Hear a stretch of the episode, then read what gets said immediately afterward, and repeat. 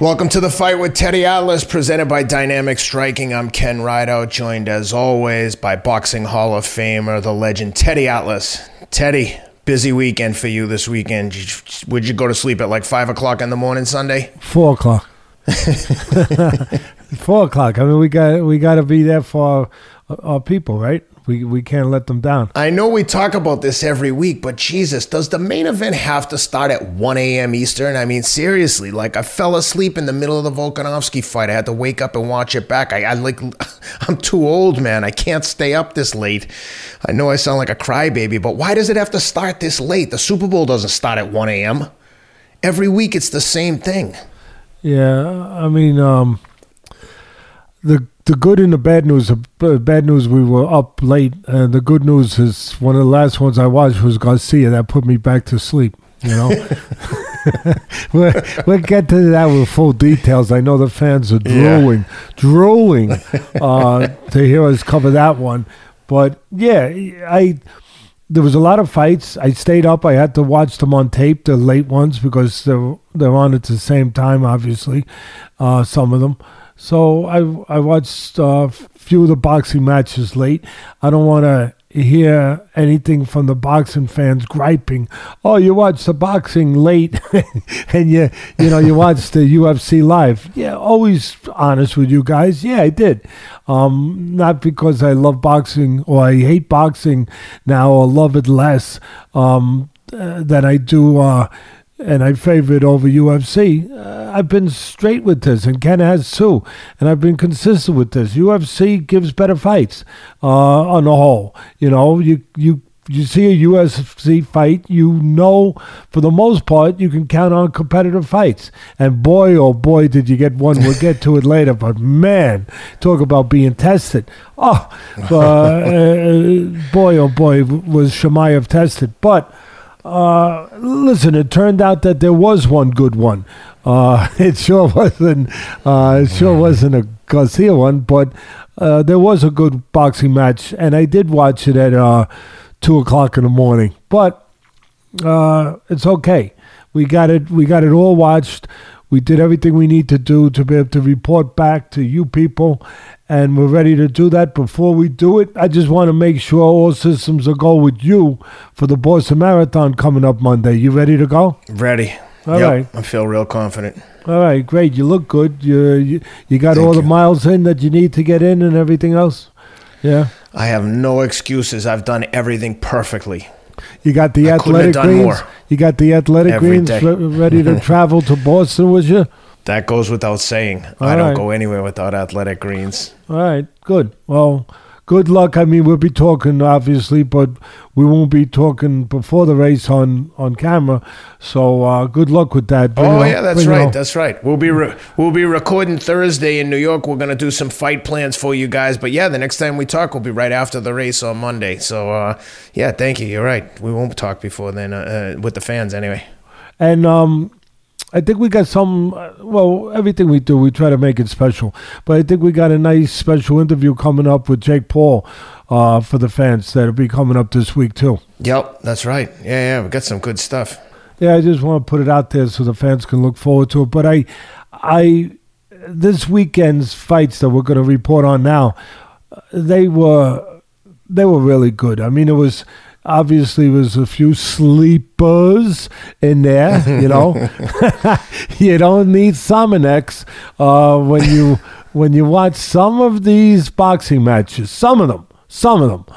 Uh, but go ahead i i give it to you Ken, take it from yeah. We're we're gonna cover the UFC for us, but but I forgot to mention that the Saturday morning part of the reason of being up till one put me to sleep is we were up at seven to watch uh, Triple G get down, get back to action in Japan, and we'll come back to that. But I like I love Triple G. I love his fighting. But um, let's start out with the UFC and the fight that maybe might have stolen the show. I mean, according to Dana, there was more hype around Chimaev Burns than there was for the main event, which is you know our friend Alex Volkanovski was in action and looked awesome. But um, to your point, Chimaev got tested, and guess what? As soon as they start the press conference, what does Dana White point out? He points out that Teddy Atlas was tweeting about Chimaev, and that was one of the highlights of the fight. Your tweeting was awesome on Saturday, and it was noticed. I saw multiple postings on the UFC's broadcast of your tweets. It was excellent. You've like injected yourself into the MMA community, and they've embraced you,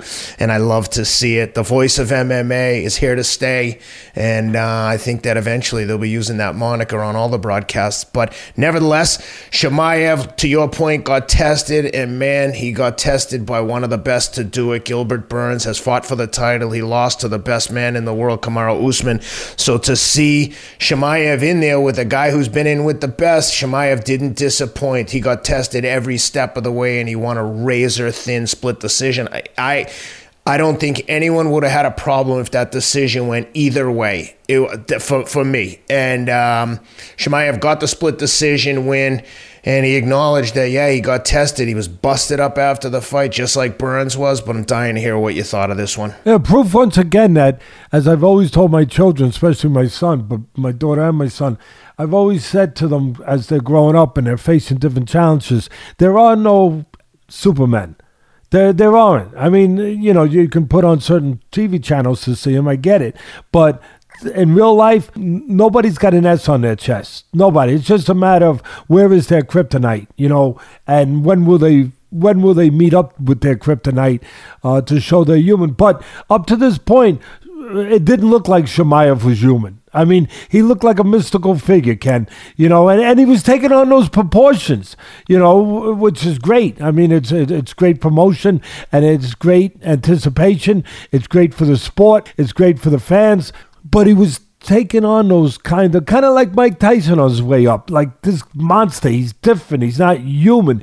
You can't beat him. You know, he's unbeatable. Uh, he's a force of nature. Uh, that's what it was the thinking of was with Chimaev uh, coming up. And this reminded me, the first thing it reminded me of when when it got, you know, when he got tested in the fight was that movie Predator. You know, I love to parallel the movies out there with life when when it's appropriate. And boy, this one was appropriate, Ken. You'll love this one. Where in the Predator, the first one, where Arnold Schwarzenegger, where they're up against this creature from outer space that, you know, is, is just like they think you can't, it's killing them all. It's killing them one by one. His group of, of you know, army people, of, you know, trained, uh, trained combat people. And it feels to them like there's nothing they can do that you know this is an unnatural force uh, creature and you, you know, you what can you do? It's just picking them off one by one, eliminating them. And then all of a sudden, there's this scene where they shoot at him. He escapes through the trees, you know, and he's invisible because he knows how to put on that, you know, that shield that makes him blend in uh, with the environment, so you can't see him. But when they start tracking him down, they see a green fluid on the leaves his blood. and and Schwarzenegger looks at the his guys and says, "If it bleeds, we can kill it." and that you know that was their first hope that they had a chance that they could defeat this thing, and that's kind of that kind of sums up this Chimaev Burns fight. When Burns hurt him, he bled, and it's like oh, if he could bleed, we could beat him. And all of a sudden, he was human. All of a sudden, yeah, yeah, he he's he's very good, but he's not from another planet. He can be beaten like anybody when you eventually get to the right guy. And Burns sure as hell was the right guy to test this guy, and he passed. He passed, and you know some people are gonna say, "Oh, well, maybe now he's not as good. Yeah, he was always as good. Matter of fact, I think he's going to be better now. I was going to say to you, I think I think he gets better now. Recognizing he had, had had not really been tested. Now he's been tested by a guy who challenged for the title, and he was tested. He was he was rocked. I mean, it, it, that was as tough a fight as you could be in without losing. It was awesome. So to your point, I think he only gets better. No, I I think so, Ken. I've seen it in fighters. I've seen it with a great fighter, Sugar Ray Leonard, when he fought Duran, and he lost. He didn't win. He lost he got tested for the first time in that fight. His great talent, and he got better. If it wasn't for that fight, I don't know if he would have beat Tommy Hearns after that when he fought the first time. I don't. Uh, that prepared him for that. And I think the same thing is going to happen with Chimaev, that he's going to get better and he's going to prepare, whether it's Usman coming down the road, whatever it is. But it's going to prepare him for what is in his future that's going to be just as tough, if not tougher. It's going to develop him and mature him uh, and propel him to that next to that next place that's in his future. So a lot of people, the mystique was off now. You know, he is human. I get it, but look at how good he is. Look at what he overcame. Look at when he got taken to that place where people never know how they're going to behave till they're there and he got taken to that place where it's dark. It's a cave. And he went deep into that cave and he found a way out. Not only found a way out, he came out with a lantern with light emanating where he could go into other dark places now. And again, you don't know till you get the answers. You don't know till the questions are asked. And the questions were asked for the first time in his career that we've seen, and he had the answers.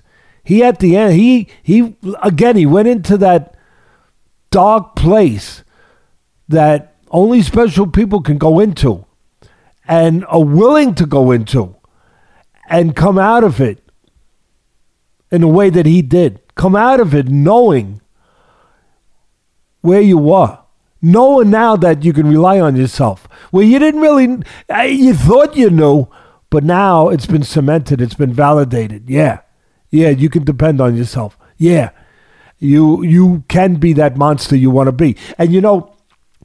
He always projected that ultimate, conf- that supreme confidence. That saved him just like it made Burns. Burns was tremendous. Burns needs all the accolades with it, all the accolades with it. You know, uh, it came down to that last round. It was even going into the third round. Came down to that last round. And you, again, you just don't know till you know. And now he he showed the thing that pulled him out of. We know about his great talent, uh, his physical talent, but we didn't know for sure about the mental side of it. We know for sure now. We thought we know, but we do know for sure that he is that guy, just like Burns is. But he is that guy. He is that guy he wants to project that he is, that nothing can beat him. You know, that ultimate confidence, you know, almost braggad- braggadocious, where, you know, he would talk and say, Bring me the next guy, bring me the next guy, you know, and that he believes. And that's the important thing here that he believes that nobody can beat him. He believes that when he gets taken to that bad place, he'll find what he needs to find. He'll find he'll find a way. He'll find a way. That's what the special ones do. He'll find a way.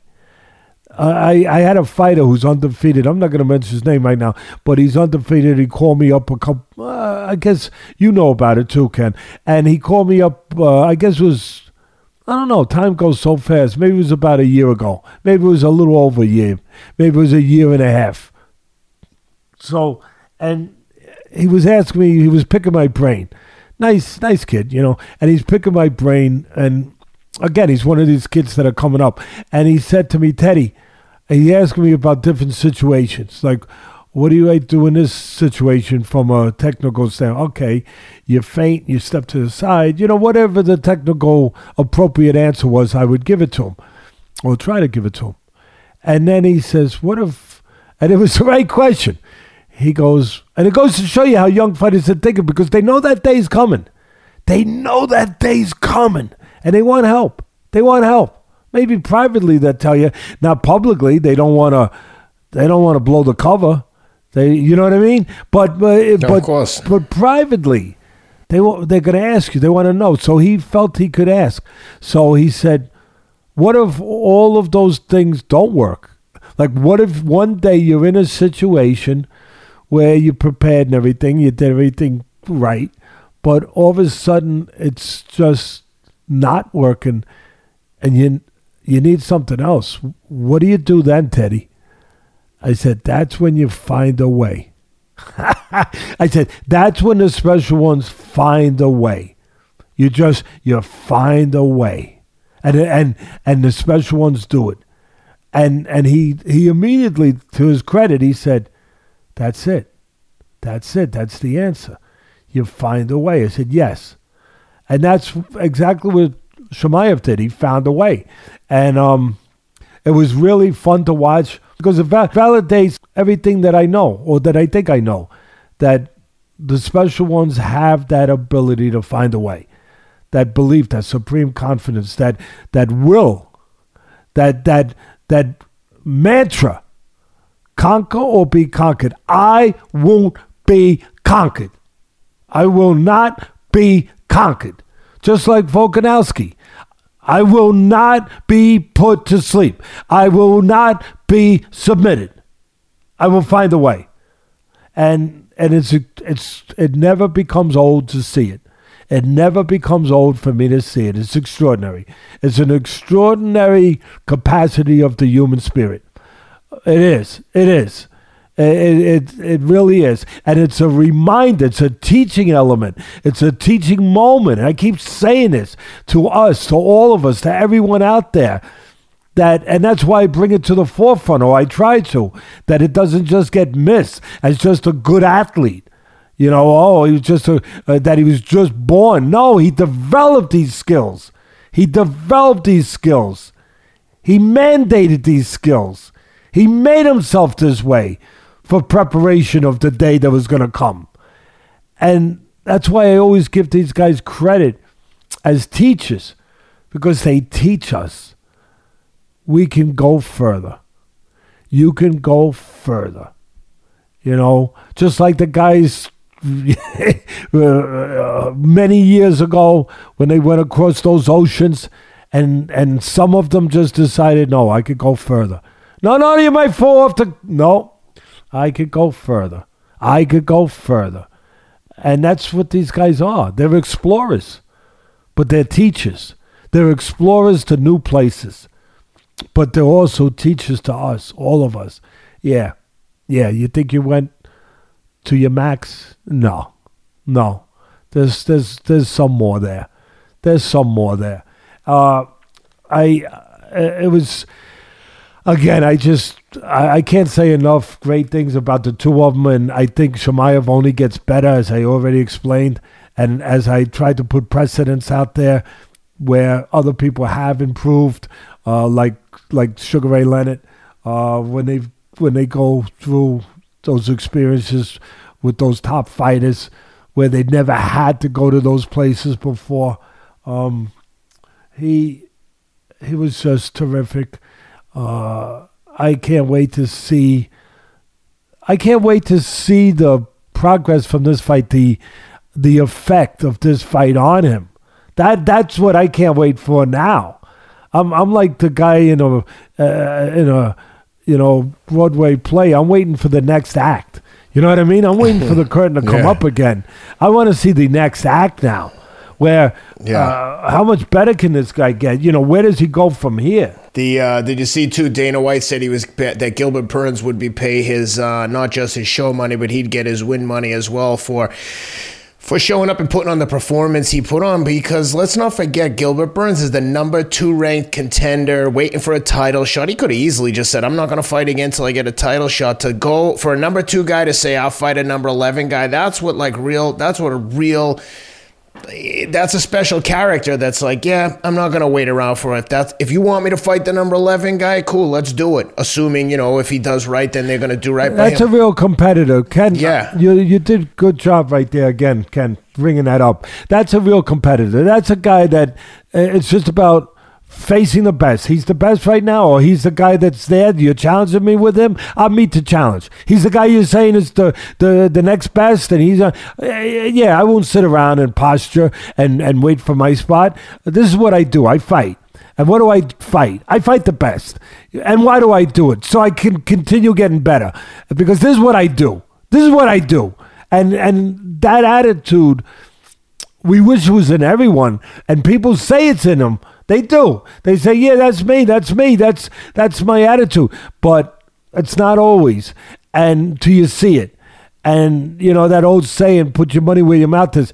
Burns did that. you know, he he showed that that that I'm glad they paid him too, so that other guys can see that example of like, listen, sometimes you got to take a leap of faith, and you know, sometimes you get burned on the financial side, but it's nice to see them come through with the dough for him. And I'm sure, I think this is one of those rare instances where his stock actually went up with a loss. I He's number think so, two. He's already. What's next? He's going to get a title shot. He's already lost to Usman pretty convincingly. So I mean, was he was he going to get that next year? Probably not. Instead, he gets a fight, gets paid to win bonus, even though he didn't win, and he's probably going to get another big fight. I would hope they'd give him a soft touch next, but knowing the UFC, they'll make him fight a lion next.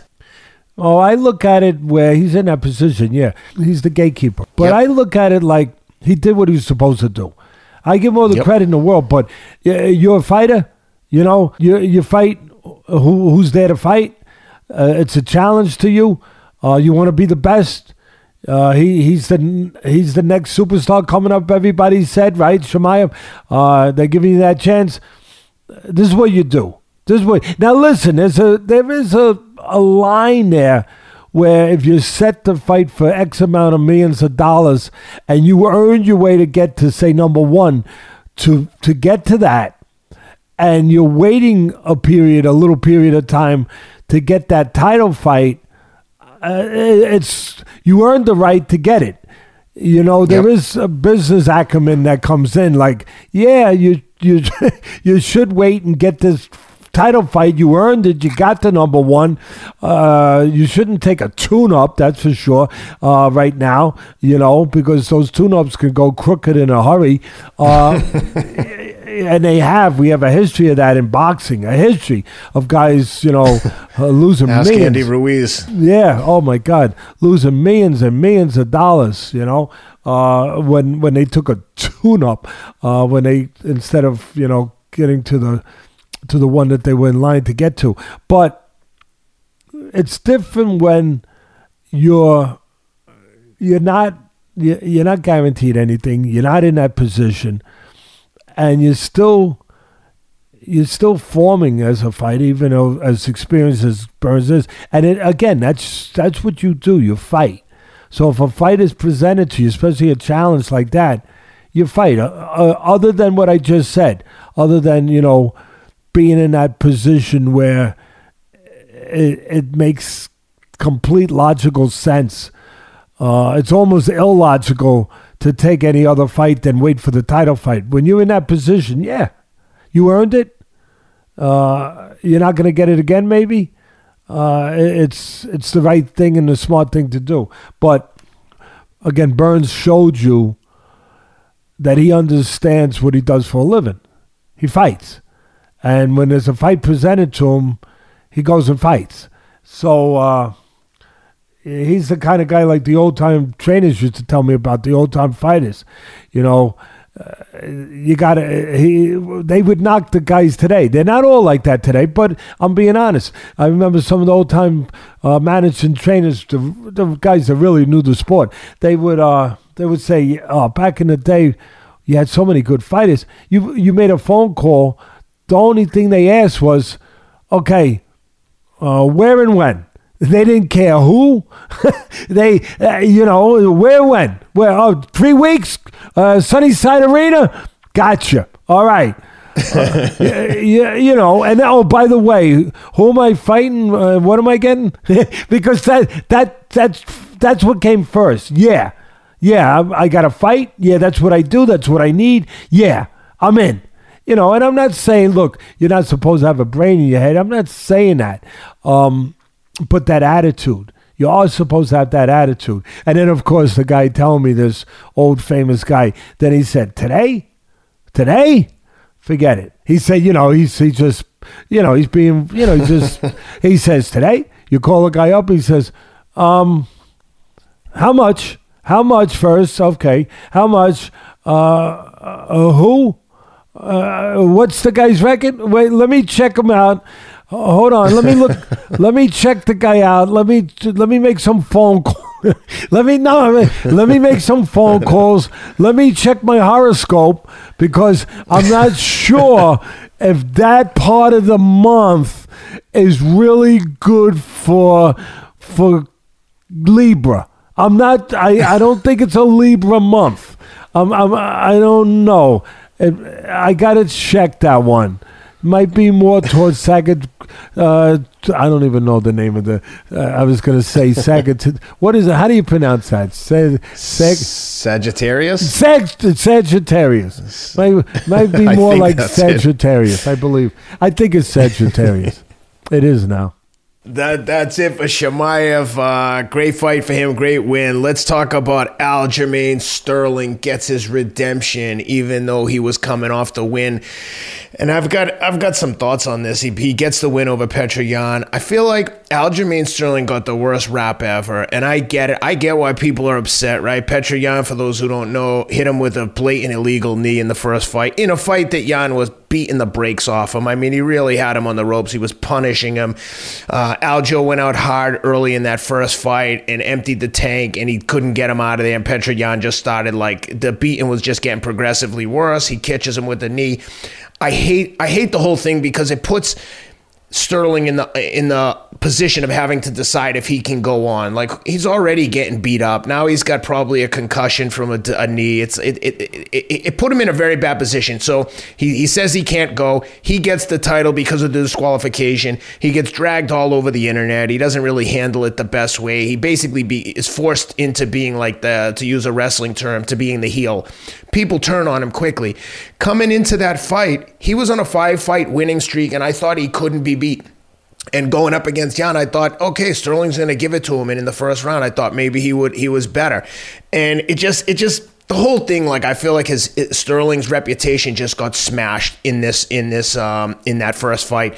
So fast forward 14 months later, he has neck surgery. I think he was really injured and uh, had some serious ailments going into the fight. Whatever. No one cares about the excuses, you know it. And but at the end of the day, he's basically the bad guy. They're booing him in Jacksonville and rooting and screaming and cheering for the Russian fighter.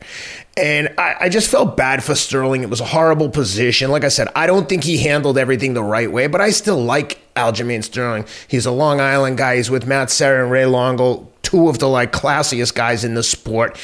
And like I said, I think it was I think it was like a little misplaced the the, the criticism of Sterling. Nevertheless, he comes back and he gets the redemption. He gets another razor thin decision, split decision win for Aljamain Sterling. Very emotional after the fight. I was I couldn't have been happier for him. And to Yan's credit, he was like, okay, onward and upward. I'll be back. It is what it is. I thought I won the fight, but that's the breaks. Next. So um, how'd you like that one? What'd you think? That's a listen. That's a good way to to set it up because I always say that one of the most powerful things, emotions, elements, X factors. It becomes an X factor that you can have coming into a fight is redemption. And and you could see it that he was more determined than ever to oh, prove yeah. himself. And he and for the reason you just laid out there, real reasons. You know, to prove and listen, I always say both sides of the coin there have been guys that have been in that position and they said, no, I'm not taking the title. There have been. Anthony Smith. Yeah, Anthony Smith, I was going to say him. Anthony Smith is right there, you know, the, the Lionheart. And, um, and, and Genaro Hernandez uh, in, in boxing. Uh, there's other ones too, but Genaro Hernandez yeah. uh, years ago, uh, he was a f- champion. He was fighting. He was, I'm trying to remember, great fighter um, they call him the professor from Africa. Um, you've had some great fighters from that area in Africa, and he was he was one of them. Um, what the heck was his name? You could look it up on your computer. I don't do computers. I don't do computers. Um, what the heck is his name? Uh, great fighter. Uh, he he he was he was the great Salvador Sanchez's last opponent before Sanchez wound up getting killed in a car accident. Uh, the great Mexican fighter. Um, uh, great fighter. Salvador Sanchez's last fight uh, before he before he passed away way too early. Azuma Nelson? Yeah, of course, Azuma Nelson. So Azuma Nelson, I'm getting old, Ken. I'm I'm getting old, kid. getting a little old. Um, so he's fighting Azumah Nelson, and from Ghana. Yeah, from Ghana. Ghana had some unbelievable champions from there. Uh, Zuma Nelson's the best known one. They had Quartey. They they had a few of them. I, I Quartey, yeah. Yeah. So now, the anyway in the, in the fight, he gets. I believe what happens. He gets hit after the bell, and he, I think that's what happens. You'll probably find it as I'm talking about it. It doesn't really matter. Uh, Azumah Nelson did something illegal. I think it was after the bell, whatever. And I'm not knocking Azumah Nelson because he was a great fighter, but he goes, he catches him in a you know way that is deemed illegal, and Hernandez is given the option: either you can take the title right now, just take the title, but disqualify Azumah Nelson, you're the champion, or we'll give you time to rest and you can fight again. You know, you can fight. So he he said, "No, I'm not winning the title that way. Uh, I'll take the the rest and I'll finish the fight." And he won the title that way. So I understand. I understand both sides of it. I do, but I also understand that Sterling was put in a very difficult situation because you know he was hurt. He was hurt by that blow, and um, you know, and and it was a illegal blow. So he gets the title. It really, it's a paper title. It means nothing. He knew that it meant nothing. See, that's the thing about you know what he had going for him. He knew it was a hollow title. He knew that the only way he could make it a real title was to go in there, fight the guy again, and beat the guy. And he did. And give him give him all the credit, give him all the credit in the world for doing that. I mean, and and you could see that extra, if you will, that extra determination, you know, on his just in his demeanor. You you could see it. And and listen, the first fight helped him in in in the action that I'll tell you how it helped him. Because he knew what to stay away from. He knew what to be more cognizant of. He knew what to be more aware. And he knew he had to have his environment. He had to have, as I always say, his geography. And that geography was on a mat. He knew it. He knew it. He knew that, so he got his geography. He was determined to get it. He got it. Uh, the first round was very interesting. It turned out to be a very important round because of the scores. Um, I because uh, it a, a lot of people didn't know who won. Now I thought that Yan won that first round. I'll tell you why. Wasn't anything in the round that really was extraordinary. Obviously, there was very little done. Uh, you could say there was posturing. But what really was happening on one side, Yan was pushing it, you know, forward, uh, being aggressive, being a boss, if you will, looking, to, having the guns loaded, his hands, looking to see if maybe he could push him backwards, catch him something. He was looking, but nothing, again, nothing definitive, hap- definitive happened. Nothing. Really. And then Yan, on the other hand, was using his legs, purveying the cage, surveying, looking around, looking around, keep keep making sure he survived uh, anything bad, uh, not not giving him anything, and moving around the, the cage, looking for an opportunity, looking for the right play, like taking pictures And then you're going to look at those pictures, kind of like they do in the NFL. They take pictures, and then you go sit on the bench as the quarterback, and you see, oh, that defensive back wasn't, ah, oh, he was back too far. Ah, I could get something underneath. Yeah, you know, or the army taking aerial pictures. Okay, we see behind their lines where there's a weakness. We could bomb, we could attack, we could move our tanks in to those areas.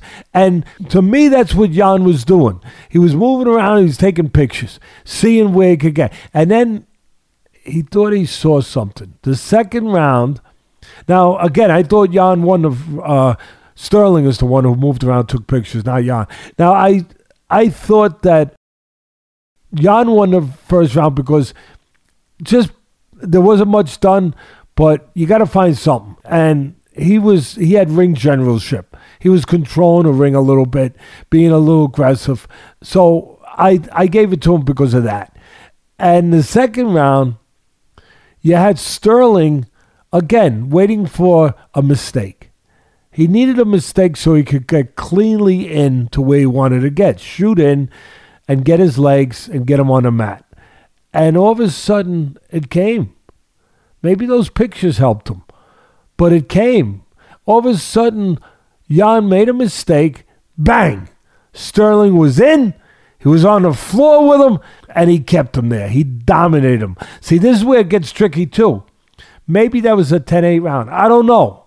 I don't know. But he dominated him, and he made him use a lot of the gas in his tank to survive. He being Yan and he just he, he had him, him in that he had him in that body triangle on his back where he's like suffocating him with his legs and squeezing and Yan had no answer for it and that's like Aljamain's bread and butter is taking the back and getting that body lock so congratulations or credit to um, Yan for being able to survive having that animal on your back going for a choke for like four whole minutes it seemed like it two rounds a, in a row. And it, and it used up a lot of his petrol. And but to his credit as you said so he loses that. He, he goes on. He loses that round and he gets back.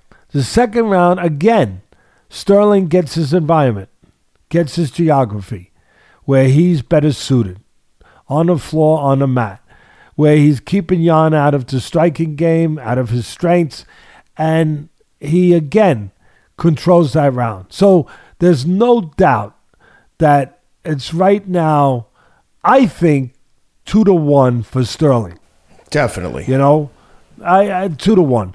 But then, to his credit, as you just said, Yan, even after using all that gasoline, he comes back, and I think he mm-hmm. wins the fourth, and then it's up yep. to the it's up to the fifth, and the fifth was close. There's no doubt about it. Very. It was yep. it was close. I thought he won it. He squeaked it out. So I thought Yan had the win as I just described it, three to two. But I don't dispute. I don't have an argument. I have no problem with Sterling getting it.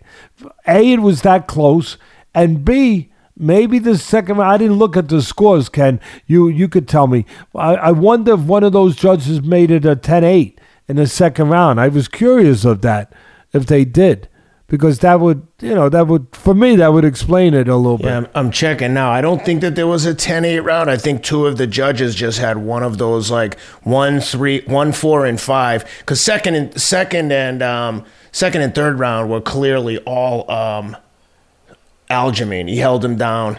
I'm looking for the scorecards. yeah, of course. That's what I said. All right, the uh, the judges. Um, Sal D'Amato had it uh, 48-47 for Sterling. He gave Sterling one, two, and three. Yeah, so the judges and and the third judge had uh, 48-47. So so the the the, the, the two judges that had it for Sterling, 48 47, all gave Sterling 1, 2, and 3, and they gave Yan, and all the judges gave Yan 4 and 5. So one judge, one judge had it like you for for Yan in the first round, but the other two had first round for. Um, no, listen, that's, for, that's uh, I Sterling. get it. There's a subjective part to this. I uh, the judging, I like the criterion in in boxing and MMA uh, to be just a little more clearer, a little bit more stringent. I guess is the word. But uh, look, the only thing I add to it, I have no problem, as I said already, with Sterling getting. I thought that in finishing up my analysis, I would say that, and they should look at this on tape, that Yan missed his opportunities. I thought in the fifth round when Sterling, it was obvious he was shooting for his legs and he was giving it away a little bit. Maybe he was getting a little tired. He, he worked awful hard and he was starting to lean a little bit, Ken. He was starting to, you know, telegraph the shoot. And I just thought that that was a perfect opportunity that Yan missed to counter him, to counter him with an uppercut, to catch him anything, a straight, you know, right hand or an uppercut, whatever. But to counter him as he was vulnerable in that position, shooting forward, and and he missed. His, I thought he missed his opportunity for that. And you know what? It made me think. I see a lot of guys in the MMA that and UFC, of course, we're talking about that they missed that opportunity. And I would think they'd be more prepared for that. The only one who I saw, because when guys are going, when their thing is to get you on the mat, you know what they're doing. You know, I mean, Masvidal uh, did an unbelievable job with it against Askren. He knew he was going to go for it, but instead of a punch, he hit him with a knee. And, and but he he planned it. He knew he was smart. He knew that he was going to get that, and he got it, and he could get it. He could set it up to get it, and he got. He was prepared, and to his credit, he capitalized on it. I I see a lot of guys in the MMA. Their their strength is to get on the floor on the mat, so they're going to shoot, and the other guy uh, doesn't take advantage where I think he should to try to time him as he's going to lean a little bit to grab his legs, time him with an uppercut. The only one I ever saw do it was Lewis. Yeah. Yep. Uh, Derrick Lewis. Yeah. Yeah. He, the big puncher, he, I remember he timed, if my memory's correct, he timed Blaydes, I believe, with an uppercut, and it was a devastating knockout. And I think it was a come from behind knockout, actually. But uh, Blaydes is, you know, felt he was better, I guess, on the mat he had a advantage there. Uh, so he went to he went to take him to the mat rather than stand up and strike. And as he did, again, Lewis, I think that's what saved the fight for him. Timed him with an uppercut and just put him to sleep. Uh, I don't know if, if we have that there, if you could look at it, but that just to verify that for me. But that's what I remember. I know Lewis knocked somebody out with an uppercut in that kind of situation. I thought it was. Uh, I thought it was. Am I saying his name right? Blaydes. Uh, yeah, Curtis Blaydes. Yeah, yeah, I'm pretty sure yeah. that's the one, but we could probably find it after the fact and have yeah, it. Yeah, maybe uh, later on. Put the clip up. Yeah, yeah, we'll get the clip up. Rob, Rob will get the clip up for us. Um, but that was I just got it from our great producer. He said I was right. It's good to be right. It's good to be right. nice to be right, Ken. Um, every once in a while. Uh, sometimes when you live in a household with a lot of family, a lot of people, and you're blessed, you're very blessed. Uh, you you're not right a lot. You're not right. You're very blessed. you're very blessed with the love of your daughter and your you know your wife and your your grandchildren and your son-in-law and everybody there. But you're not you're not always right a lot. But it's good to be on the right side, as my friend Mike Kenny would say. Uh, it's good to be on the right side. So that was that was a that was a tightly contested, really tightly contested match. Really was. Yeah, it was an excellent, excellent fight. I mean, all the fights were excellent. And that brings us to the main event. Our friend from down under, Alex Volkanovski, man, did he put it on the Korean zombie. And the zombie is a perfect name for the uh, Korean zombie because he just kept walking forward, taking punishment, taking punishment. and this was an example I, I, I, I, tweeted out they should give Herb Dean a, a bonus because you know, the refs, they have a thankless job. If they do a great job, no one even knows they were there. If they do a bad job, they steal the show. Everyone knows who they were. But in this case, I thought that Herb Dean was a perfect stoppage, and you don't really see it that much in the U in in MMA. Not as much as in boxing, I don't think more so when the uh, prospects coming up, it, the, the ref is quick to jump in there when you got a when you've got a prospect beating up an opponent. But when you have two title contenders, they tend to let that go a little bit longer because both guys are very competent. They know what they're doing. They're in there. But man, Herb Dean stepped in right at the right time because that zombie wouldn't have stopped. Uh, Volkanovski would have had to kill him, and um, he almost did. Alex looked incredible. I, am happy for him. He looked so good. Uh, Zombie just it, it, was it was levels better. I don't think if they fought ten times, he'd beat him ten times. Um, how'd you how'd you like the way Alex looked in that one? Oh, forget about it. Forget about it. As we like to say over here in Brooklyn and Staten Island, forget about it. Listen, Ken, that was a clinic. He put on a yeah. clinic. We know how tough Volkanovski is. Obviously, he's a zombie too, but we know how tough uh, the the zombie. I say he's he's one of those guys that's too game for his own good, because yep. he he's the guy that does have to have a corner, does have to have somebody looking out for him, a referee, whatever, because he will not stop. He will he will not look out for himself because he he's and we got a lot of them in the UFC and in boxing, but they're the that's the kind of guys they are. Those those real gladiators, those real warriors, those real samurai. They they they ain't looking out for themselves. They ain't getting out. They ain't pulling that you know that zip cord. you know what I mean? They they they're not they're, they're not doing that. And um, thank God, as you said, rightfully so, that the referee was there to do the right thing. But the first thing I got to say is I text out before that tweeted out. I'm sorry, I text too, by the way. Um, I tweeted out, and I, I want to thank uh, Ian. Uh, you say his last name. I always forget. Ian Ian Mackey. Yeah, Ian Mackey. He's he's just a good man. He's a brilliant man at what he does. I know that he's one of those uh, really special people that have reached a special level of eliteness in what they do uh, and he's a friend of Rob's, and um, Rob had to go to a wedding.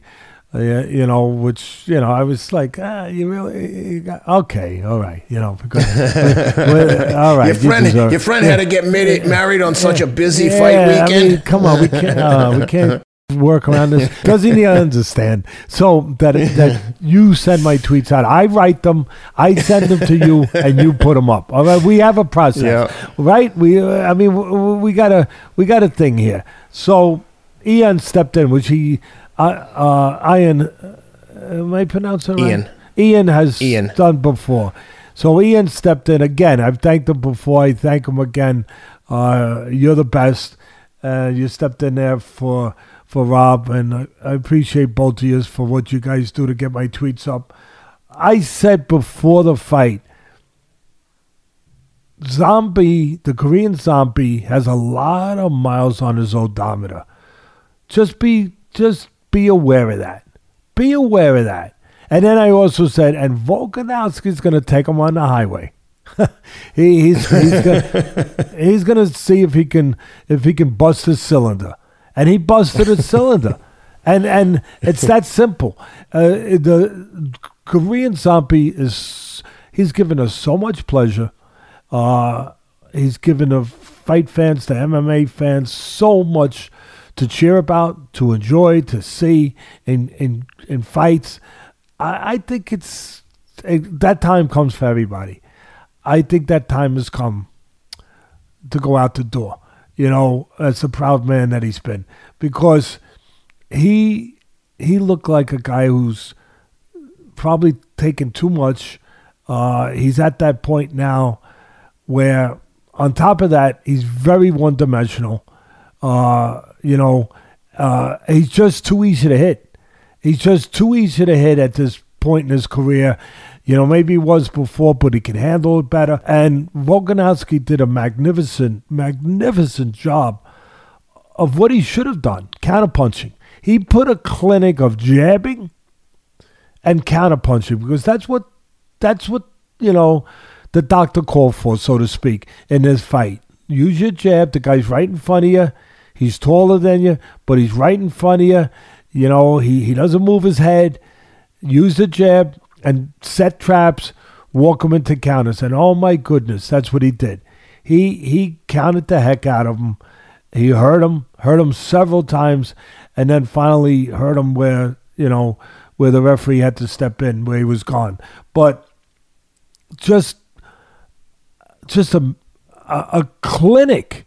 I mean, calm, deliberate, uh, the mental side, the physical side, knowing what he had in front of him, you know, Volkanovski, and the plan, the perfect plan of just what to do with this particular opponent. And then the execution, the consistency, the steadiness of that plan all night, never wavering off of that plan, staying calm and controlled, cool as a cucumber.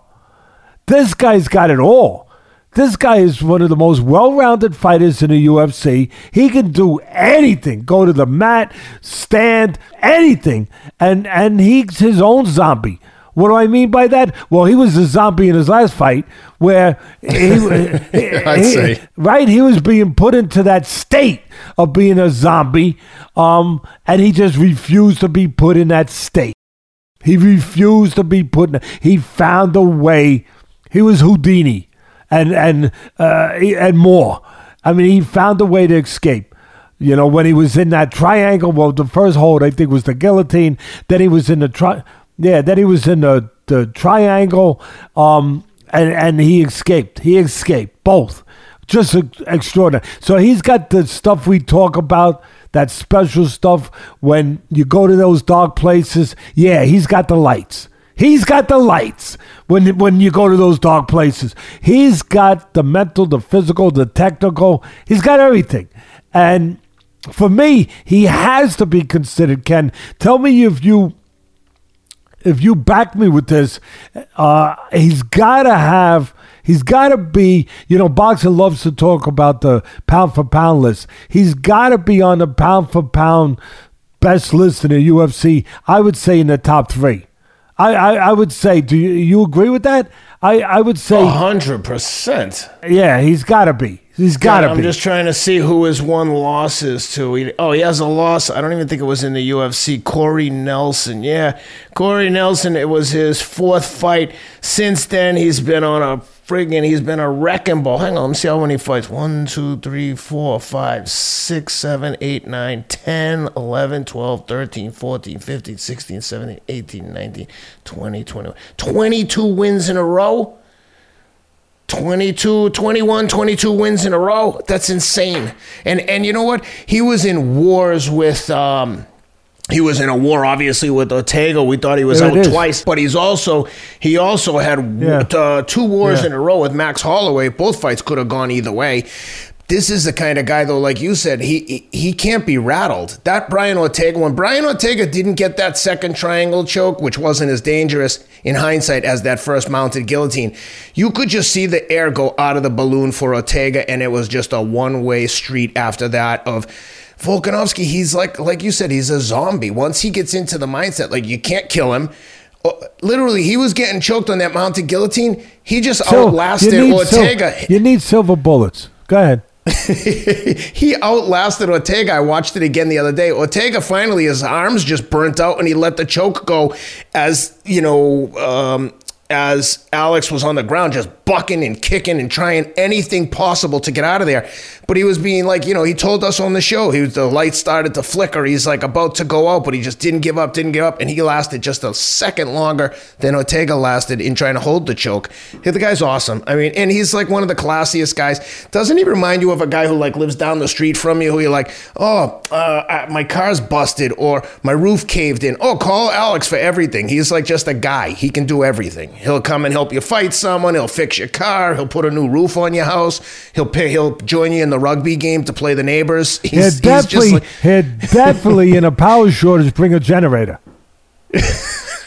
For sure. I see him on Instagram. He's cooking meat. He's working around the house. He's just like, you know, when we did the interview with him, he's just like sitting Indian style on his couch, like, hey, what's up, guys?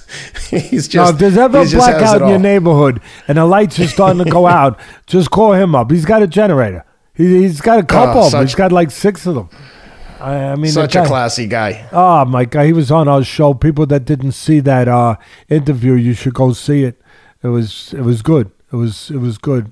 Um, And Rob just reminded me, he said he'd, he's happy to fight uh, Holloway a third time because, candidly, if Holloway probably and how many it, guys he would do that? Holloway does deserve None. it, but how many guys Yeah. would would risk themselves like that? Because Holloway, man, oh man! I mean, you see this paper. You see how thin his paper is. That's how thin the difference is between him and Holloway when they fight. Oh, for sure. Yeah. You know, so Yeah. there's no space. There's no there, there's doesn't fit right into the space that separates those two. So For to take a chance and fight that guy, a lot of guys would have say I beat him twice.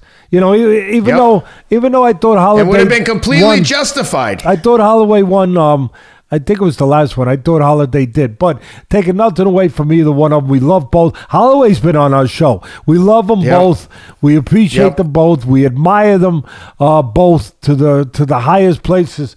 But uh, I I I think Holloway does deserve it, and I I give credit again to Volkanovski for being willing to give it to him because that just again that just validates all the accolades and kudos that we're throwing at these guys and and him that he's willing he's willing to go and fight the best he's willing again Yep. what he could get out of it he's willing to just say no just like you talked about burns you know willing to fight this monster that was coming up that we didn't know how good he was you know he was scary good from what we had seen in Chimaev and same thing same thing but that is consistent with these special guys.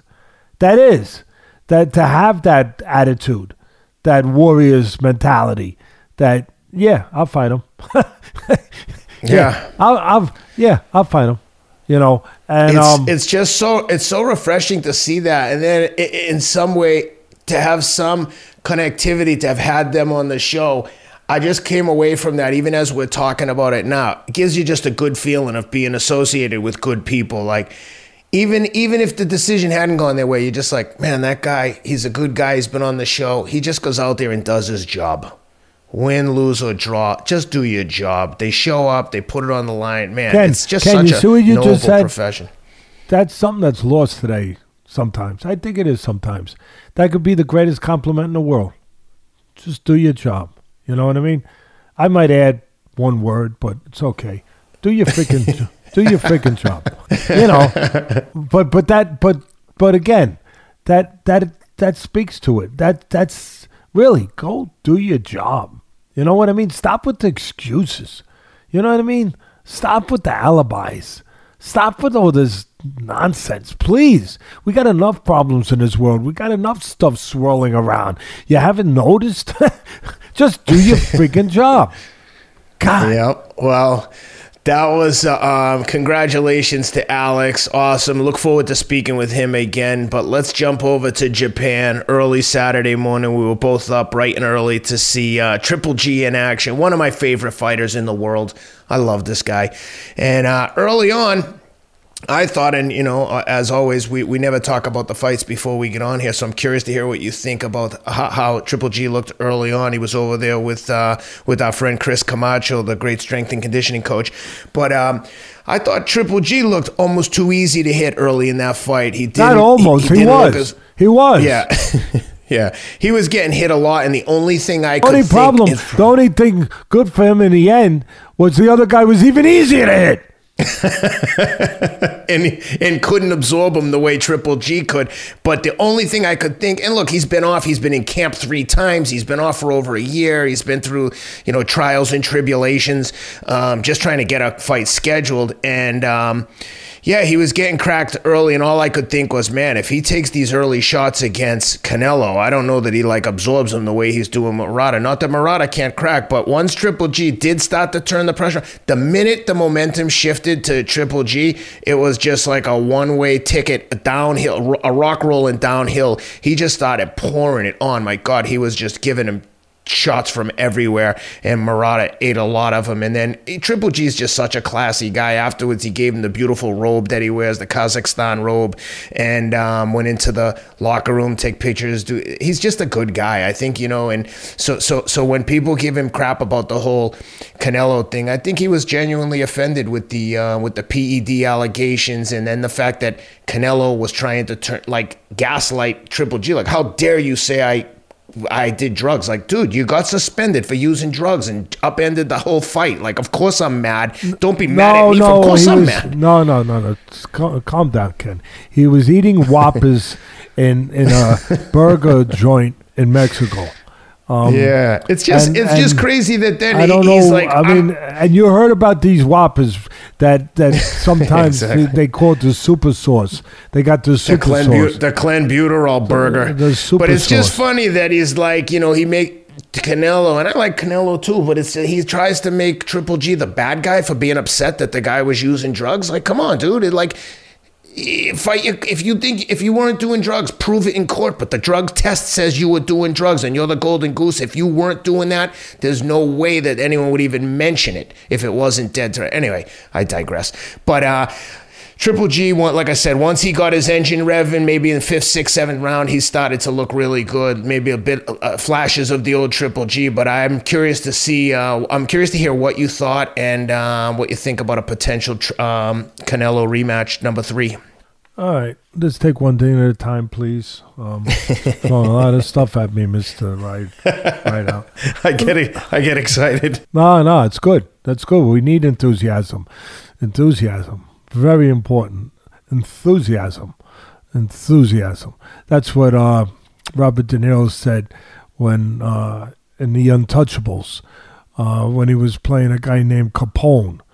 You know, enthusiasm, very important. Team Team play, very important. Individualism, no good. No good. So, and I know a lot of people that there's too much individualism. We don't have that. Um, I thought that early was interesting. The first round, Triple G came out there and he won the first round, not always in a typical Triple G engaging, go and get you kind of way you know, seek and destroy kind of way. He did it a little bit like he did the second Can- Canelo fight. Well, I thought he won both fights. I think everyone knows that. I thought he won, and differently. The first fight, I thought he beat Canelo going and getting him, and the second one, I thought he beat him using his jab. And that, in some ways, might have been sort of a, a testament to his, uh, maybe an acknowledgement that he is 40 now, that that in, that he wanted to come out and use his jab more.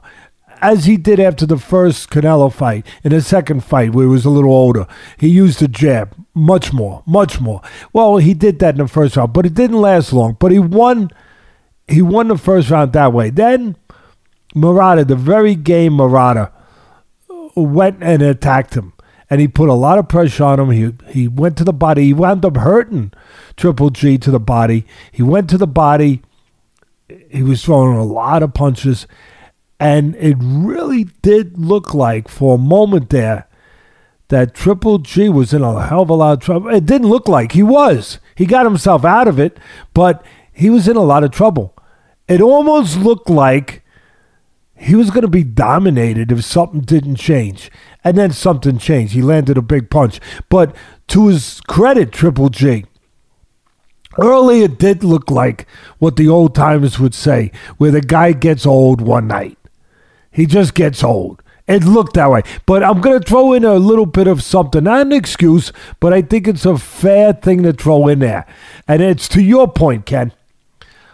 Where, see, I listen when you talk where you talked about early on where he was having trouble. how much of that maybe is 40? He's 40 years old. But how much of it is that he was off for 14 months? You know, and I know Murata was off for even longer, but Murata is a little younger.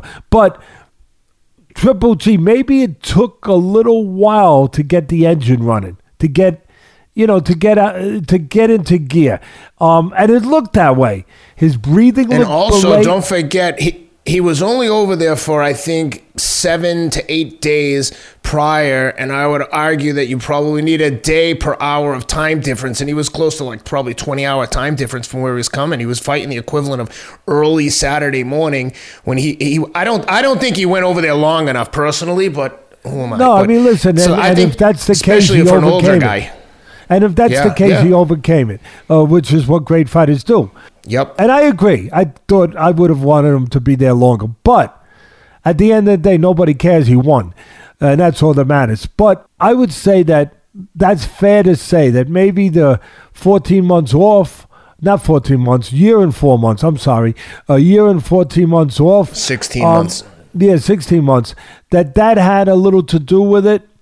Um, also, Murata just jumped on him, got on him, uh, didn't give him a chance to acclimate, if you will, to being back in the ring uh, after 16 months, after you know, after a year and four months.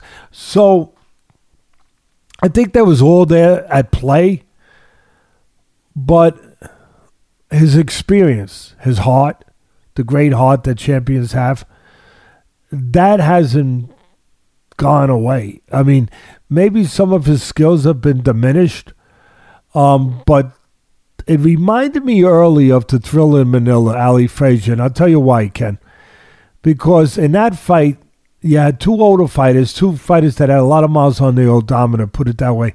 Uh, that definitely, if you're going to be honest about it, they were diminished physically. They were diminished. They weren't as good. Their skills weren't as good as they used to be. But one thing that wasn't diminished, their championship heart, their character. The character wasn't diminished. And that's what made for a great fight because they were easier to hit. And that happens with fighters that are past their prime. They're easier to hit, and it becomes a great fight because the one thing that is still strong is their will and their character. That doesn't that didn't get old. And I saw some of that, I thought, where at that moment where it looked like he got old, it looked like he was diminished. But the championship heart of Triple G was still there. And he found a way. And he got himself into gear. And early on, it looked like his breathing, physically, everything was belabored a little bit. And maybe for all the reasons I just said, that, you know, that the car had been sitting in the garage too long and it was going to take a while before the oil got circulating through the cylinders. You know what I mean? And you could almost see it. You could almost see it where, okay, the oil's starting to it's starting to circulate in the cylinders a little bit now, you know, and and he's and and the gears are changing. now he's changing the gears, and I'm watching, and that's how I'm seeing it.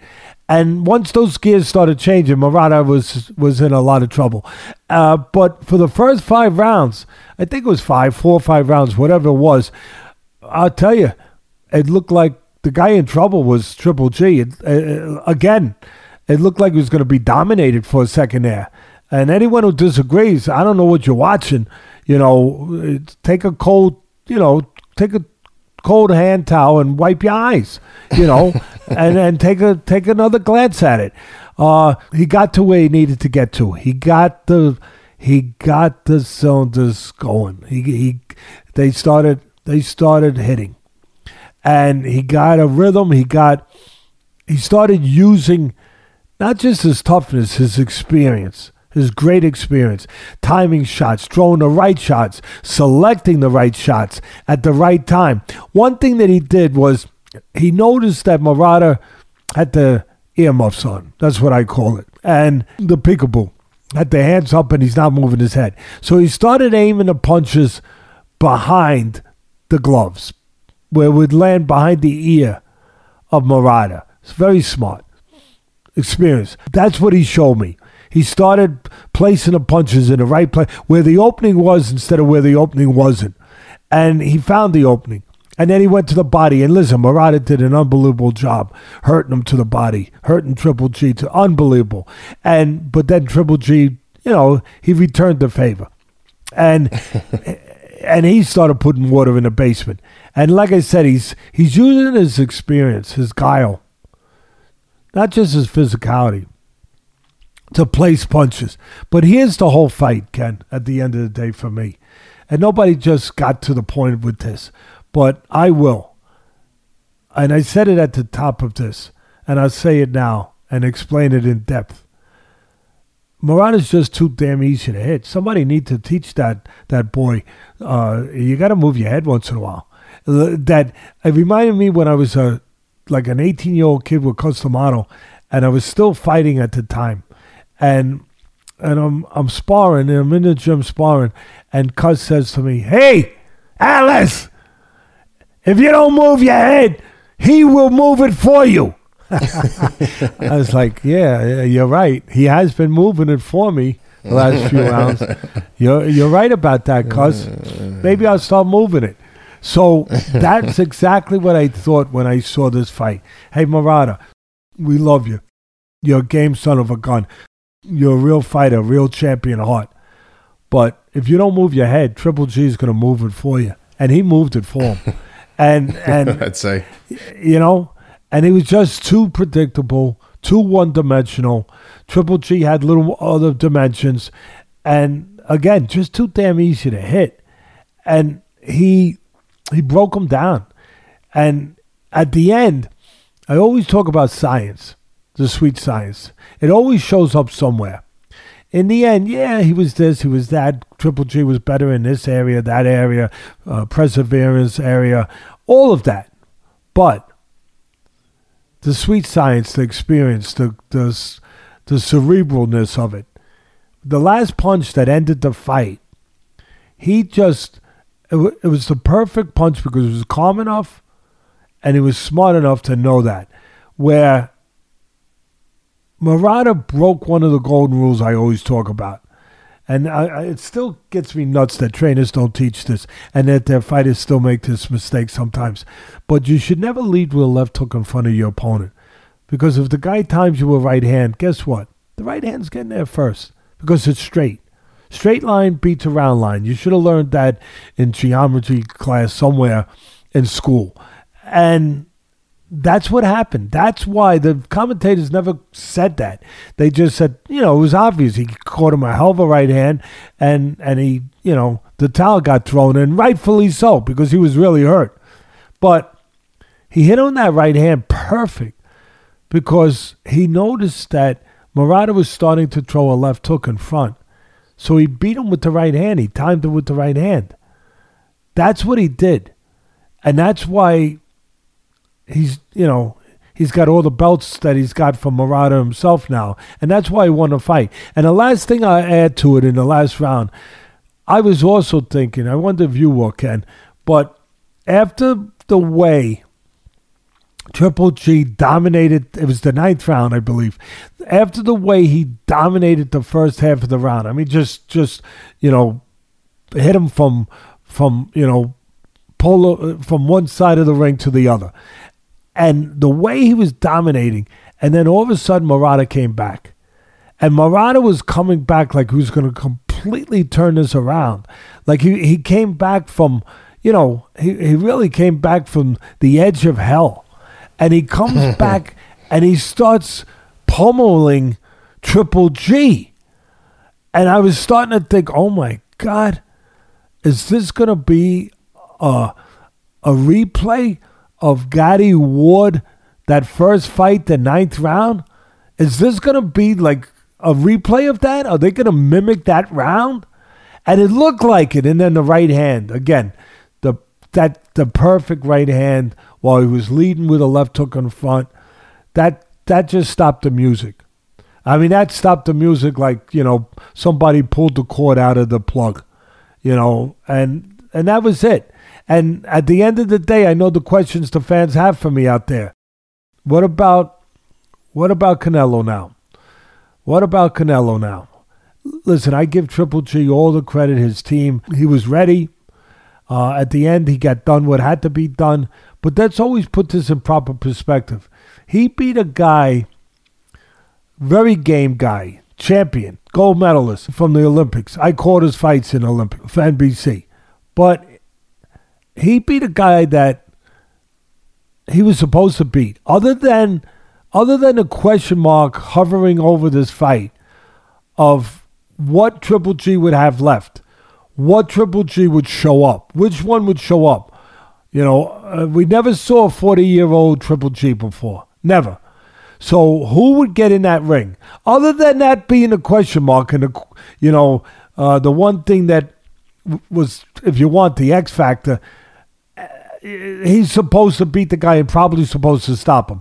Triple G of old is supposed to stop him. And it's funny, it's a play on words because it was the Triple G of old, but but not the old I'm talking about. Of old before he got old, he's supposed to stop him. But we didn't know again what you know which one we were going to get in Triple G, uh, and it gave a scare.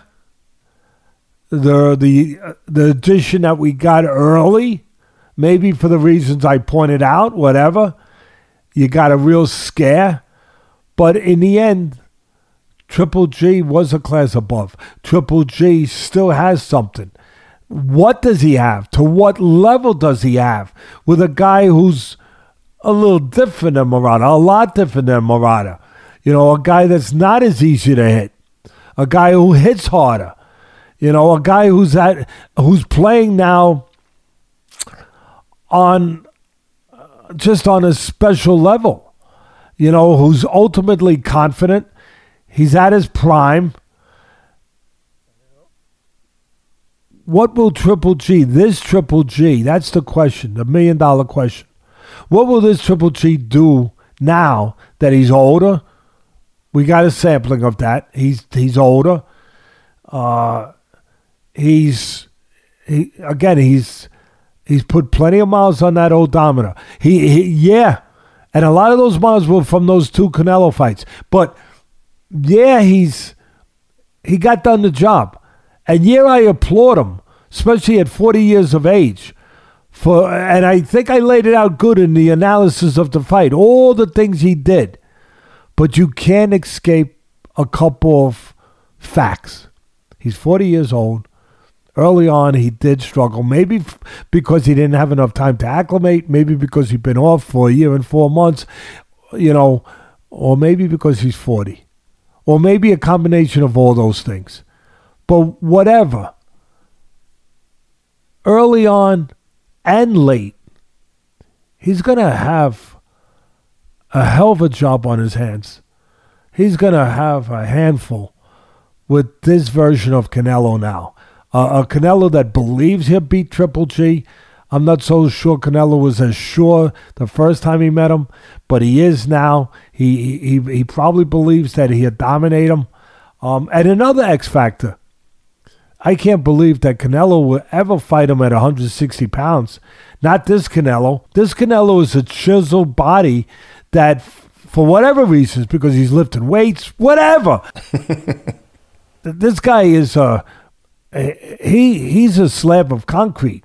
This guy is a thick light heavyweight now. He ain't coming back down to 160 without hurting himself. So Triple G, and he's still the golden goose. So Triple G will have to go up, I would guess, at least to 168 to make this fight happen. And so you got that against them too. Um, I think, and again, I know the fans wanted to hear it. And I know they don't like what they hear in some of them. I get it. You know, let me ask you a question, you you great, great fans, right? Um, do you you're a fan, you're a fanatic, right? That's the short uh, fan is short for fanatic. You're a fanatic. You love your guy, eh? your team, your guy, whatever it is. But does it mean that you can't sometimes look at logic?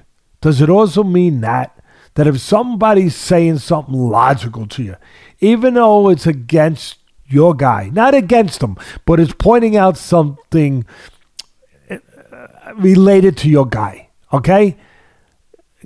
Is logic not allowed? Is that in the rule book of being a fan? That logic is not allowed. I think it is in the rule book. You got to look that up for me, Ken. That logic is not allowed into play when it comes to being a fan. It's not. It's not allowed in the arena. It's not allowed in the room. It's not allowed in the thought process. So I just think that logically, Canelo's going to be a favorite. There's a reason why he's going to be a. I love Triple G. And he was on, we just did a great interview with him. Uh, that's up there if people want to see it. And I was very happy he won this fight. And Fred Sternberg, his PR man, great job. Camacho, his strength coach, did a great job. They all did. They all did. Um, all of them. Johnathon Banks, great job. Everybody. Couldn't, but this is. I'd be concerned about him fighting. And look, I know it's a huge payday. I also know that he earned it. But I also know that thank God he doesn't need it. I'm not saying anybody can use a lot of extra money, but he's made a lot of money Triple G. Oh, yeah. Rightfully so. Oh, a lot of money. So he doesn't need it. He needs it for other reasons, for his own personal legacy, his redemption, he thinks maybe, maybe to get it right after he was wronged. And I think he was wronged. But to make it right, and this is the only way to make it right, I, you know, he doesn't need it for his legacy. His legacy is cemented. It's great. It's tremendous. But I just think that is it worth the risk? And I guess it is. Because at the end of the day, no matter how long or how short you live, no matter how long or short, you want to live the life that you wanted, that you controlled, that was the life of your choice, that you took the risk you wanted, you did the things you wanted to do to be comfortable with that life. When it starts to come down that road, that everyone's life comes down that final road. That you want to know you did everything you wanted to do the way you wanted to do it. And if this is what he wants to do, he deserves the opportunity to do that. I don't take that away from him. I get it. I'm just saying if I was a betting man, I would um I would say that everything seems to really favor Canelo for all the reasons I just pointed out uh, in this in this trilogy fight if it happens. Yep, I'm with you. I, I, I would almost he is the Canelo is the golden goose, but I would almost insist on a lower weight if to the extent that Triple G could get him to agree to that, but like you said, I mean, he's going up to fight uh. If he wins that, he's probably got his sights on uh, Beterbiev or whatever the case may be. Why I don't see him coming back down, certainly below 168. I just it, not only do I don't think he's motivated, it doesn't even seem feasible that he could take 15 pounds of muscle off. To your point, he's like a brick shithouse at that weight. He's not like there's nothing extra there. Um, but with that being said, we could talk about this topic all day long. Let's do some quick hits because there were some other topics and some other fights that we want to cover. None of them deserve the coverage that we just gave to the UFC. And um, I want to say one other thing before we move yeah, on. The only course. thing greater, and you touched on it, but I want to touch on it real quick. The only thing greater than Triple G's performance uh, in the ring in the end was again his magnificent class uh, and character uh, in in what he did. You know, uh, both of them great class, both fighters. But we're talking about Triple G and going and giving him his robe and then visiting his locker room, which we saw in video later, visiting his locker room, knocking on the door, and going in there and handing the belt that he won in the ring, giving it back to Murata. Now, now, so people understand because you know I do know how that works. Uh, Triple G will get a lot of people thought, oh my God, he gave him the he gave him his belt. You know, yeah, but he'll get it back because he'll get uh, he'll get his own belt. He he gave that to him and and he'll have it. But the organization will send another belt to Triple G. But still, I, I just want to make sure if you're going to say something uh, say it with all the facts so people understand something they might not have understood, and they wouldn't have a reason to understand. They're not in that part of the business. But again, to his credit, to knock on a door and come there humbly, the way he came there and just say, you know, here, Murata, uh, this is your belt for life. That was that was magnificent. That was just every bit for me as magnificent as as the straight right hand that he threw at the end there to end the fight.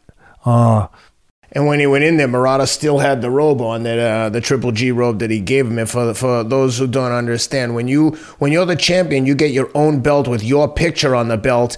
And when you and when you fight a challenger, that belt comes to the ring if the if the new champion if you lose the new guy gets to hold the belt in the ring and walk out of the ring with it and then they give it back to you and then the organization to your point teddy will send the new champion a new belt with his picture on it customized for that champion typically with the name and everything engraved so just so everyone's on the same page when you win a belt it's yours forever I think in the UFC they may actually give you a different one every time you win. I think you have multiples, and then they changed. Uh, I think every time you defend your title, they put a ruby around the outside of the uh, belt. If you can see the picture of um, Alex behind me, there's a couple red rubies on there every time you get a title defense. And Ken's museum behind them in Ken's that's Ken's museum, by the way. Uh, the, the Louvre has nothing over Ken Rideout. Um, really, really. I mean, you don't have to go to France. Really, you you you uh, you go right there to uh, Tennessee, and you could, you know, if he's gracious enough to allow you in, uh, you can see that. And I'd like to add one other thing. I know everybody, for the most part, uh, want to see Triple G and and Canelo again. I think it's too late for it to see really what you want to see. But okay, I get it. Um, but for me, if I had my druthers, this might disappoint some people, but I, I live in the real world of what I think is the real world, at least, you know, and what I think would be at this point a more interesting maybe fight. Although that fight would be interesting, don't get me wrong, Triple G and Canelo 3. But for me now, I'd like to see Canelo and Benavidez, and I'd like to see Triple G and Charlo. Oh, Triple that, G and Charlo's that, a fight that yeah, I could get excited that, about. Yeah, Ken. That's what for me. That's what I would like to see. But I'm with you. I won't close my eyes though if there's a Triple G uh, Canelo three. Yep. All right, Rob. If we can get some time on the clock here, if you're ready, and we'll do some. Uh, we got three round, three quick hitter rounds, and. Uh, well, well, we're gonna do the um, Ryan Garcia versus Tagoe. Uh, we're going to do Sebastian Fundora and Erickson Lubin. And then we'll finish it off with Tecia Torres and uh, Mackenzie Dern from the UFC. Can I get my other second? I mean, I you know, not nothing. I don't complain much. Rob's, you know what I mean, Ken? Rob's trying to shortchange him here. I don't, I don't, but I, you know, I don't like to complain and be trifle, but I, would like to have my full three. Yeah. You know, like all right, all right. And with that, here, let me set it up for you. So Ryan Garcia in action after a long layoff against the Ghana, Ghana, the fighter from Ghana, Emmanuel Tagoe. Um, I think until maybe his only second time fighting out of Ghana, and it looked like at times it reminded me of the scene from Rocky where Rocky's trying to catch the chicken. And I don't mean to be disrespectful to Tagoe, but it looked like they were just maybe he thought there was a bonus for surviving the fight. And, you know, Ryan was trying to go get him. In all honesty, he probably should get a guy like that out of there. It was just a terrible fight. I love Ryan Garcia, but my God, no one wants to see this anymore. Either step up and fight someone who's really good or I don't know what else, but these no one's here for this, which is why we're going to make it a quick three minute segment versus giving it the whole breakdown because I just gave you the breakdown. One guy chasing another guy and trying to hit him with bombs, and the one guy trying to run away for his life. How'd you like it? You know, I'm going to jump on your. I didn't know I was going to do this, but that's okay. That's where you got to prove yourself. You got to be ready to adjust on the fly in the ring or outside the ring, or as a commentator or as an analyst. Analyst, uh, analyst. Um, I'm going to jump on that that Balboa reference from the first Rocky, where when he was fighting him the first time, he was fighting Creed. There was a moment where Balboa realized that he wasn't respected. He wasn't significant. He was just a prop. He was a prop for the champ. He was a prop for the champ to go get rid of him, play with him, do whatever he wanted to do with him, and and take his bows under the light when it was over. That's exactly what this fight was and felt and it didn't feel good. It didn't feel good. It felt no. like that that's exactly what Tagoe was. He was a prop. He was a prop for the Golden Boy, the new Golden Boy. You know, uh, for for the chosen one, uh, the anointed one, if you will. And I don't mean to be harsh on Garcia, but uh, but I'm being honest. He's a talented kid. I know it. Um, he's proven himself as a fighter before, getting off the floor. You know, with the character that he did against Campbell, the the really the the biggest step up that he's had in his career so far. But this fight it was like a, it was it was just a showcase, and it, it, got disturbing after a while. It did. It got it got a little uncomfortable to watch after a while because there was no respect for Tagoe, and and I understand it. I mean, he didn't want to fight Tagoe. He he was trying to survive. He just want to, and I know it's hard to look good against those guys, and it's hard to knock out those guys when they don't try and they don't give you a chance in that kind of way by exchanging with you. But still Still, they chose the guy. They chose the guy. And they chose him because, again, it was supposed to be a guy that was going to deliver, de- deliver what they wanted, which was a sensational knockout where they could take their bows. And it got to the point where it was difficult to watch because he didn't have any respect. Not that he needed to at that point, but Garcia was jumping in at the end. He was launching himself to get a knockout. And I was watching, I was saying, he's developing bad habits. I mean, this is not good. And and if Tagoe would just throw something, he might surprise everyone and hit him on the kisser and drop him. I mean, that's how reckless and sloppy Garcia was getting just to get what he thought he was supposed to get. Just like, you know, Creed thought, Apollo thought he was going to get the first one, and he didn't get it. He was jumping in there. Uh, I mean, even the form on his right hands, he was cuffing, he was slapping with some of those right hands because he was trying to get him in there so fast to score the knockout. The integrity of his, of everything of his plan, of his fight plan, of his technique, the integrity of that went out the window. He was just launching himself to get a knockout. Uh, it, it, it looked like it was supposed to be a setup almost, and it, it, it was a. I thought it was terrible. It was an awful fight to watch. It was an awful fight to televise. And at the end of the day, instead of taking his bows, I think the opposite happened. I think it probably hurt the stock of Ryan Garcia. Hundred percent.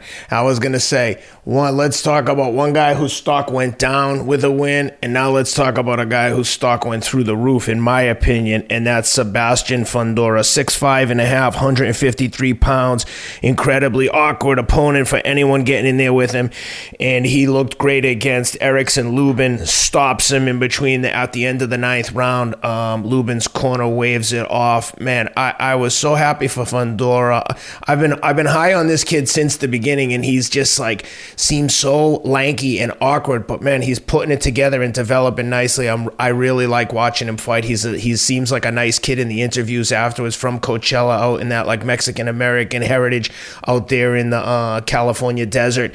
Um, how'd you like him? What'd you think? I'd like to get my second, so it's three minutes, but that's okay. I'll go one second because I took extra seconds. I see what Rob's trying to do. I got you. I took a couple extra seconds. Okay, all right, let's go.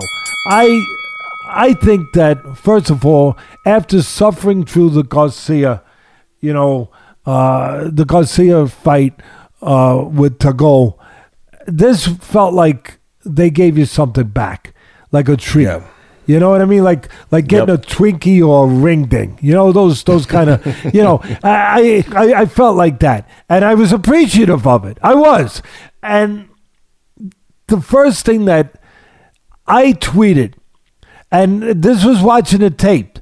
So, but I didn't know what happened. I was watching it live to tape, so to speak. But I was very honest. I told the people out there looking at my good enough to look at my tweets that I really was upset I didn't see it live, and I'll tell you why.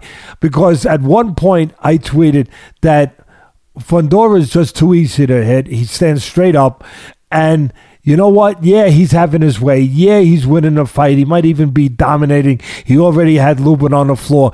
But if Lubin could figure out for a minute how to get away from the uppercuts, which he was getting killed by, if he could figure out for a minute and move his hands, he's he's gonna test this guy. He's gonna really test this Fundora. And sure enough, 20 seconds later, bang, he's, he moved his hands, he had him on the floor, and he tested him. And Fundora showed what the old timers would say the makings of a champion as far as character and heart. He got off the floor. But I'm telling you, another thing I tweeted early on, Ken, was I don't care how successful, how many wins he runs up against this level of uh, competition at different levels of uh, at this level uh, of competition. I don't care how many wins he runs up. I think that he needs to fight tall. I, that's just how I feel. If he's truly going to be successful to the point that they want him to be successful, I I know that he's unusual and and he he gets your attention. He's six foot six, whatever he is. It's it's amazing. He's a skyscraper. They call him the skyscraper. You know, he goes in there and he finds a way to throw the right punches, even though he's got long arms on the inside, where normally you see guys with short arms working well on the inside. He does, and he's got the heart hard and he and he and he's fan friendly as you said. He goes after you. He but he should fight tall. He's not the only way to use those physical assets really the right way. And I think to get up to really get up the ladder to the higher rungs of the ladder in this tough business is to use your assets the right way. Learn to fight tall on the outside. But I think that he's going to get knocked out. I think when he fights Charlo or whoever's coming next, that you're going to see. Because he's, as I said earlier in the show, he is just I said it about you know I said it about the the Korean zombie. I said it about Murata. He's too easy to hit. He's too e- he's a skyscraper. But when he gets inside here's the problem with a skyscraper. There's a there's a lot of windows there in a skyscraper. And when you stand straight up in boxing and you're a skyscraper there's a lot of windows to get broken and he got a couple windows broken the other night. He better think about that in his next step. But I, I, I, I back you in the way that I, I like the kid. I love his tenacity. I love his heart. Uh, he brings it. But I, I think there's a, I think there's a some bad weather in his future. Well, the good news is he's 24 years old. He seems to be improving. I've seen him improve. Um, the kid he fought, Lubin, Lubin's, Lubin um, knocked out Jason Rosario, who beat J. Rock Williams.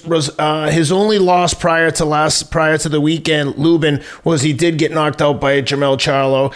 Um, so who knows? Let's see. I, would love to but see. But let me say one thing about Lubin. Yeah, he showed all the heart in the world. I loved it, and and here's an interesting thing.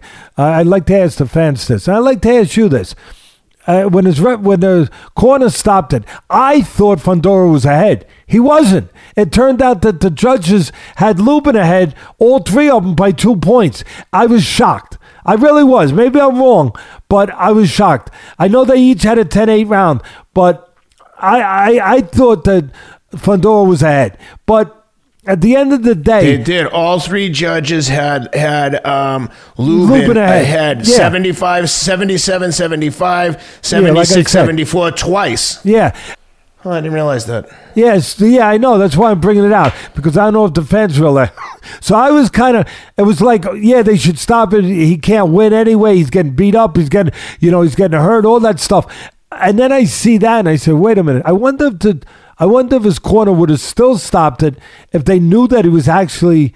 Uh, I don't think so. Uh, I don't, I don't know. So. I don't know. Maybe they would have because you know, at the end of the day. Up, if you know yeah, you're up two with three rounds to go, you just I know, like, I know. please stay away from it. I know, Run. but at the end of the day, Ken, really, if he did it for the right reasons, the court, and I'm going to say he did. Yeah. Um, I'm going to say he did too. I, I don't know differently. I agree he, with you.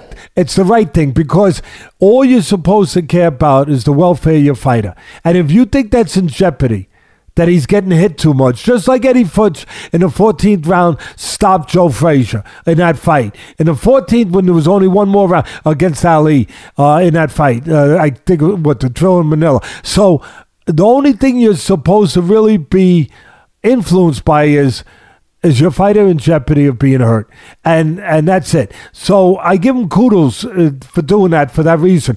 But uh, again, uh, I I just thought that it was very uh, it was it was just very interesting uh, when you when you saw that and you know what it reminded his face he was so busted up so just on that i i, I think the uh, the corner did the right thing but he was so busted up lubin ken his face where it reminded Yeah. me of Meldrick Taylor against Chavez in the in the 15th round where the referee wound up stopping it.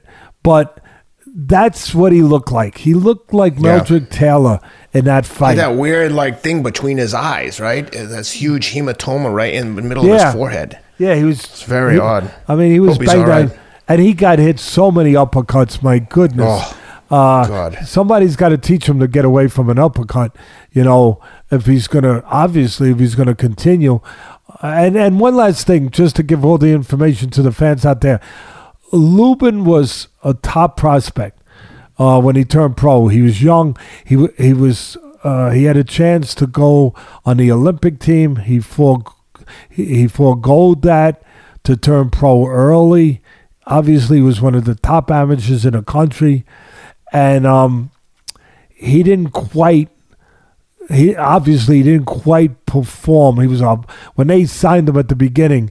Uh, he he was supposed to be, you know, he was supposed to be uh, definite, almost a short thing to be a world champion. Even though there's never a short thing to that.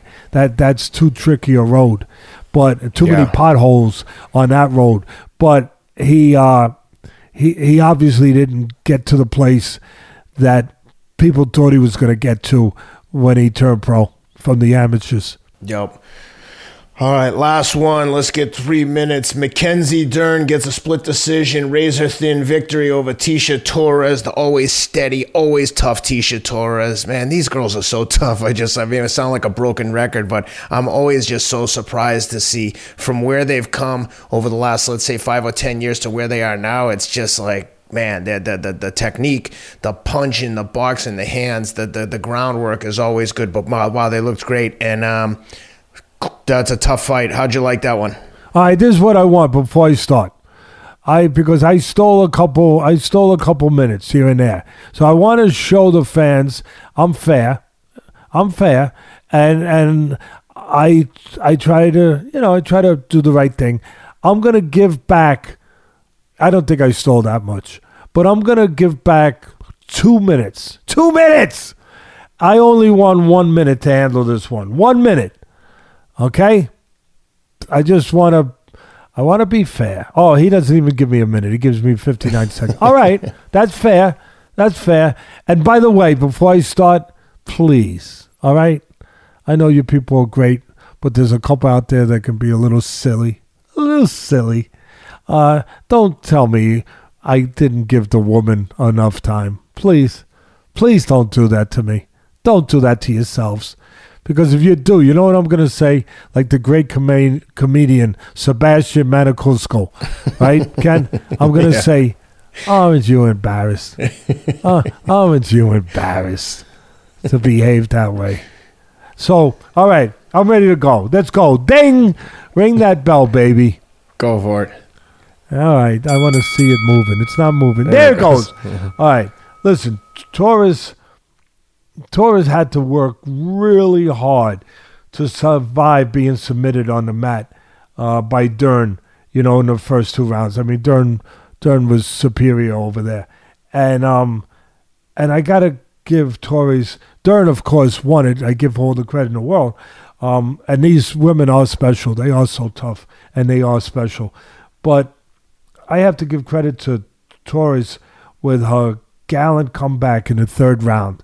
You know, it it was um, she really she did a she did a remarkable job surviving. You know, escaping, doing what she had to do those first two rounds in the wrong environment, the wrong geography for herself. But at the end, she she made a gallant, gallant drive down the stretch uh, to come back in that third round. And it turned out a little too little, too late, uh, but a real tough fight. Uh, applaud my just bravo uh, to both women. Uh, my respect to them both. Yep, that was uh, well, Teddy. We got a lot in this week. Um, next, we'll be back with you guys next Monday. Actually, we got a uh, special interview, hopefully coming up now with Jake Paul. That will be coming up. We'll post you guys on social media when that will be available. And the next time we talk, Teddy, will be from. Um, from Boston on Monday, right after the race. Soon as I finish the race, I'm going to come back to the room and get right back, right online, and we'll uh, we'll get an episode um, recorded for the fans like we do every week. And um, thanks for doing this today, Teddy. It was great to see you. Thanks for being up all day on Saturday from uh, sun up to sundown, almost from sun up to sun up the next day. Yeah, just about. And uh, good luck. Good luck with that race. Bring bring home the bacon, as uh, yes they used to say. Uh, That's it. All right, guys. Thanks for being with us. Do me a favor, hit the like and subscribe button on YouTube. Keep it going. The numbers keep going up. We're happy to do it every week. And um, we'll 240,000 240, subscribers. And we jumped there quick. The day before we were at 239, literally like 10 hours earlier. And then over the weekend with everything, uh, boom, it, jumped uh, in, in nine hours, 10 hours, one day. It jumped from 239, which is extraordinary, to 240,000 subscribers. Keep going. Just please keep going. Keep going.